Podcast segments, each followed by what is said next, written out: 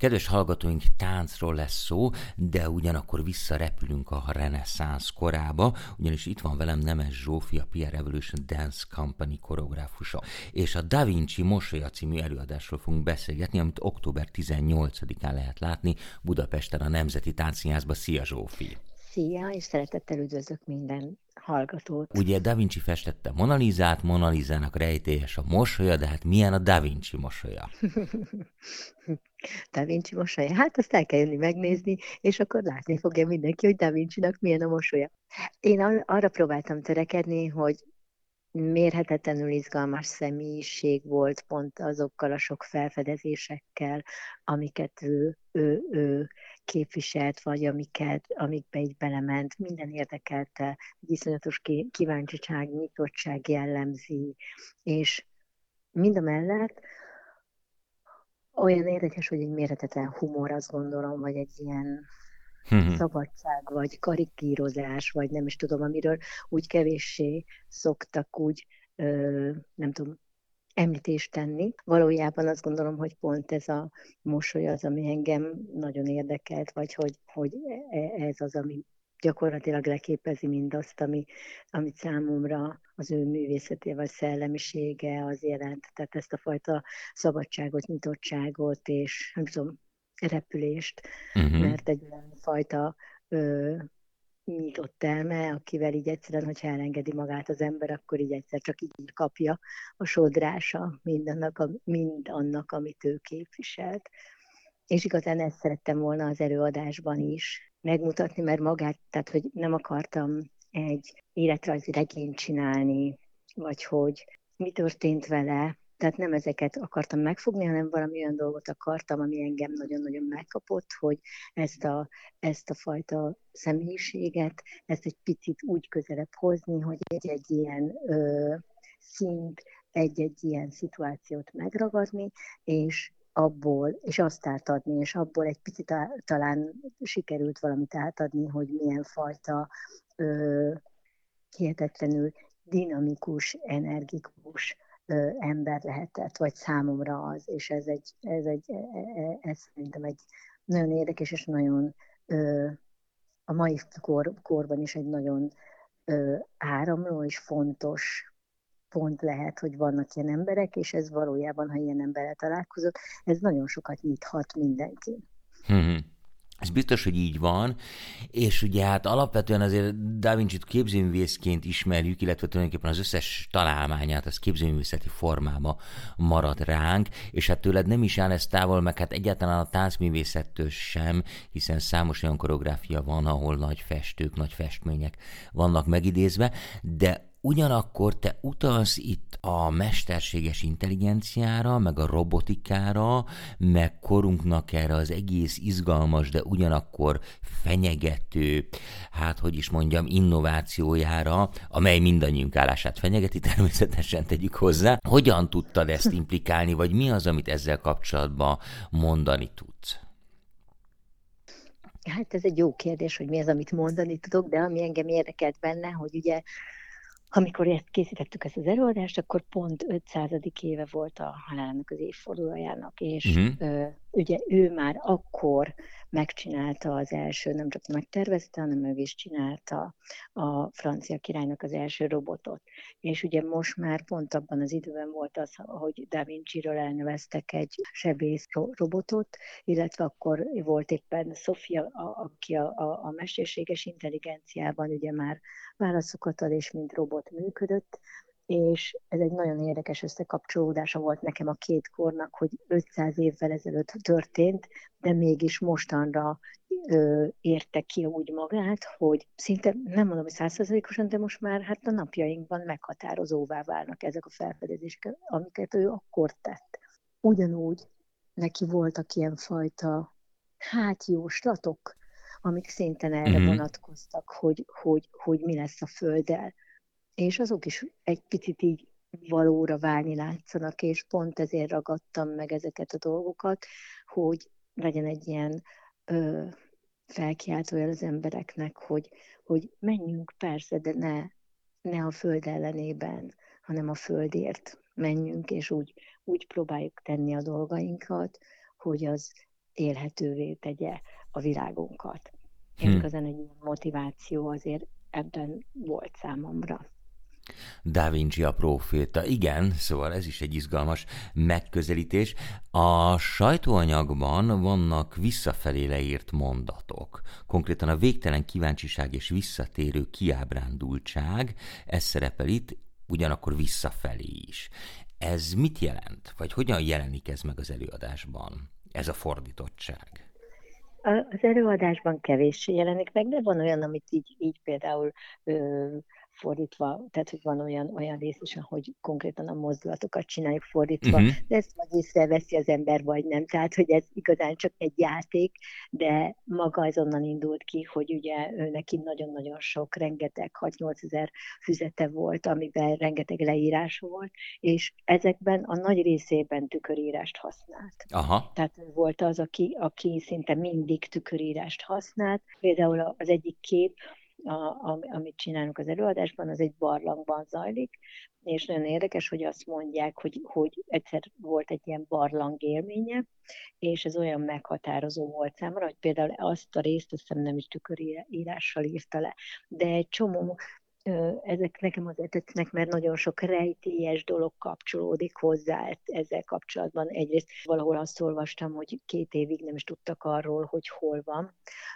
mert nincsenek feljegyzések róla, tehát lehet, hogy akkor a barlangban volt, vagy különböző feltételezések vannak róla, de gyakorlatilag van olyan, ahogy ezt mondják, hogy arra két évre nem tudják, hol volt, eltűnt, nem volt nyoma, vagy egyáltalán nem írtak róla, miközben szinte végig vannak írásai, de abban a két évben nem voltak, és az is érdekes például ezzel kapcsolatban, mondjuk ezeket összeteszik, össze is teszik egy ilyen másik perspektívában, hogy ö, vajon milyen fajta megérései voltak, hogy mondjuk ezek után ő képes volt olyanokra, hogy egy városrajzot megcsináljon úgy, hogy felülről ábrázolta a várost. Igen, Ö, igen, igen. És ezért ilyen elgondolkoztató. De igazán ezek az előadásban nem úgy jelennek meg, de maga az a nyitottság, vagy játékosság, vagy, vagy, vagy szellemiség, könnyedség, szabadság, ezt én mind próbálom átadni benne. Aztán, hogy mennyire sikerül, annyira sokrétű, de egy mérhetetlenül izgalmas emberről beszélünk.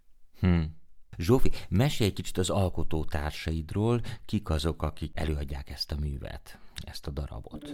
Szeptember 1-től a Debreceni Csokonai Színház tánctársulatéként működünk, és velük valósítom ezt meg, ezt a produkciót. Aki közreműködött még a dramaturgunk, aki Fabacsovics Lili, aki segített összerakni, feldolgozni az ő műveit, meg szelektálta a füzetei között, hozott mindenféle anyagot, amiből kiválogattuk, hogy mit fogunk színpadra tenni. Uh-huh. Igen, amikor legutóbb beszélgettünk talán a nyár elején, akkor említetted, hogy a PR Revolution Dance Company-nak egy új karrier indul, méghozzá Debrecenben a Csokonai Színházban. Elkezdődtek már a próbák, gondolom, melyik az első darab, amiben közreműködtök, mint társulat? Hol, miben lehet titeket látni Debrecenben? Hát már meg volt az első önálló bemutatónk, most október 3-án a Magda Festen, ez a Blumen és Fehér című előadásainkat láthatták, látotta a debreceni közönség, és tényleg nagyon nagy, nagyon jó visszhangja van, nagyon szeret, szerették, nagyon szeretnek itt minket, nagyon vártak már minket, úgyhogy egy nagyon pozitív kezdés volt, vagy lépés volt így az első. A Da Vinci mosolyát is fogjuk Debrecenben a, a színházban játszani, február környékén lesz látható, de most majd egy új előadásra, a Teljesség felé című előadásra készülünk, annak a bemutatója december 8-án lesz itt, és Pesten december 15-én a Nemzeti Táncszínházban lesz látható. Aha, ez nagyon izgalmasan hangzik. Vörös Sándor húzódik meg a, a, a szellemiség mögött? Igen, igen, abszolút ő, az ő műve inspirálja ezt a művet, igen. Aha. Jól látod. Zsófi, hogy néz ez ki? Mert ugye a tánc az a, hogy mondjam, a legkönnyebben exportálható kultúrcikk, hiszen nincsenek nyelvi akadályok, és azért azt látjuk, hogy nagyon nagy a jövés, menés, a mi társulataink is járják a világot, ide is nagyon sok külföldi társulat jön. Hogy kell ezt praktikusan megvalósítani? Amikor te elkészítesz egy koreográfiát, mondjuk ezt az új vörös anyagot, vagy akár a Da Vinci-ről is beszélhetünk, ilyenkor el kell küldeni a leírást, a videót különböző impresszárióknak, vagy el kell menni fesztiválokra. Avasd be egy kicsit a kulisszatitkokba. Hát szerintem ez a legnehezebb dolog ebben, mert hogy hogy tudod játszani, mert igazán erre nincsenek úgy emberek, olyan fajta menedzserek, akik ezt tudnák képviselni, és ezt tudnák úgymond eladni uh-huh. ezeket az előadásokat. Így ezeket persze magadnak kell, és hát amiket mondasz, az is lehet, hogy megkeresel egy ügynökséget, felveszed a színházakkal a kapcsolatot, fesztiváloknak kész, vannak pályázatok, tehát nagyon sokféle út van, ezek nagyon hosszú utak, igazán nagyon szuper lenne, hogyha nálunk Magyarországon Magyarországon is kialakulna egy olyan fajta menedzser kultúra, hogy, vagy, vagy ügynökségek, mert azok is nagyon kevés van, akik tényleg ilyenekkel foglalkoznak, és ö, képviselnék azt, hogy a táncot is ö, elgyák és központba helyezik, és területet és teret adnak az előadásoknak vidéken, vagy akár Budapesten is máshol, nem csak a táncszínházban, mert minden ilyen dolog erősíti a szakmát, de hát főleg a vidéki játszás lenne nagyon szuper. Itt majd meglátjuk, én nagyon reménykedek, hogy hosszabb távon itt is elindul egy ilyen fajta fluktuáció, hogy ide tudunk meghívni vendégjátékokat is, de hát elsődlegesen most a cél az, hogy, hogy, hogy magát itt az együttes ügyesen bejárassuk, és szeressék az emberek a táncot, és akkor utána ezt majd lehet nyitogatni a hosszabb, hosszabb távon. Uh-huh. Tehát azt mondod, hogy nem is elsősorban egy ilyen európai vagy világ karrierről kellene álmodozni, hanem egy magyarországi vidéki karrierről, mert hogy ezek az utak sincsenek még lefektetve vagy bejáratva. Szerintem a kettő együtt működik, tehát az uh-huh. nem zárja ki, hogy az ember közben külföldön is fesztiválokra beadja az anyagait, meghívjon embereket, akik, akik esetleg színházigazgatók, tehát ez nem zárja ki, a kettőt együtt kell szerintem, csak mondom, ez, a, a nehézség az, az elsődleges az lenne, hogyha lennének ilyen emberek, és nem a, a társulatvezetőknek kell ezt csinálni, hanem hogy van, van egy-két ember, és működnek ilyen emberek, csak ez tök jó lenne, hogyha több ilyen ember lehetne, akik ezzel foglalkoznak, akiknek ez fontos, hogy ezt terjesszék. Uh-huh. Hát reméljük, hogy a feltörekvő generációk között lesznek táncmenedzserek is, nem csak zenei producerek, meg színházi szakemberek. Tehát akkor Da Vinci mosolya, Pierre Revolution Dance Company Nemzeti Táncszínház kisterem, október 18-án este fél nyolckor, és van még egy szolgálati közleményünk, Zsófi, ugyanis képzeld el, hogy jegyet is lehet rá nyerni, méghozzá a tenger.media oldalon, nem kell hú, nem kell kom, hanem tenger.media, ennyit kell csak beütni, és van középen egy nyereményjátékfül, ott egy kvízkérdésre kell válaszolni, és be kell küldeni a helyes megfejtést, és a megfejtés között sorsolnak ki egy páros belépőt. Én nagyon szépen köszönöm, hogy itt voltál. Azt gondolom, hogy, hogy nagyon izgalmas és nagyon érdekes, hogy téged megikletett ez a reneszánsz mester, és nagyon kíváncsi vagyok, hogy hogyan ültetted ezt át, hát ahogy mondani szokták, a tánc nyelvére, vagy, vagy mit álmodtál ezzel kapcsolatban, mert kicsit elgondolkodtam, amikor mondtad ugye ezt a operáló vagy orvosi robotot, amit Da Vinci-nek hívnak, hogy úristen, hát mennyi mindent hívnak még Da Vinci-nek, elképesztő szoftvereket, programokat, sminkcuccokat, és, és mindenféle, tehát tényleg valószínűleg a, a történelmünk egyik leginspirálóbb személyiségéről volt szó. Hát meg mindenben lenyomatot hagyott, tehát hogy ő csinálta meg a, a, a, a motoroknak az alapját, gyakorlatilag anatómiailag ő egy, ezért azt, azt, a, azt az atlaszt használják, ő tette össze az anatómiai atlaszt, hát ő rengeteget boncolt. Sok elképzelése volt a fegyverekről, a, a vízről, nagyon sok tanulmánya volt, mindenféle városépítésről, tehát gyakorlatilag ő szinte mindenben, még koreografált is, tehát hogy zenét szerzett. Tehát gyakorlatilag nem volt, szinte nem volt olyan terület, amiben búváruhát tervezett. Tehát, hogy volt olyan, hogy azt, azt írta le, hogy a búváruhát csak azért nem írja le, mert hogy az emberek rosszra fogják használni, de tud olyan megoldás, amivel tudunk a víz alatt lélegezni. Tehát, hogy, hmm. de azt nem írta le, mert, mert azt gondolta, hogy rosszra fogják használni az emberek.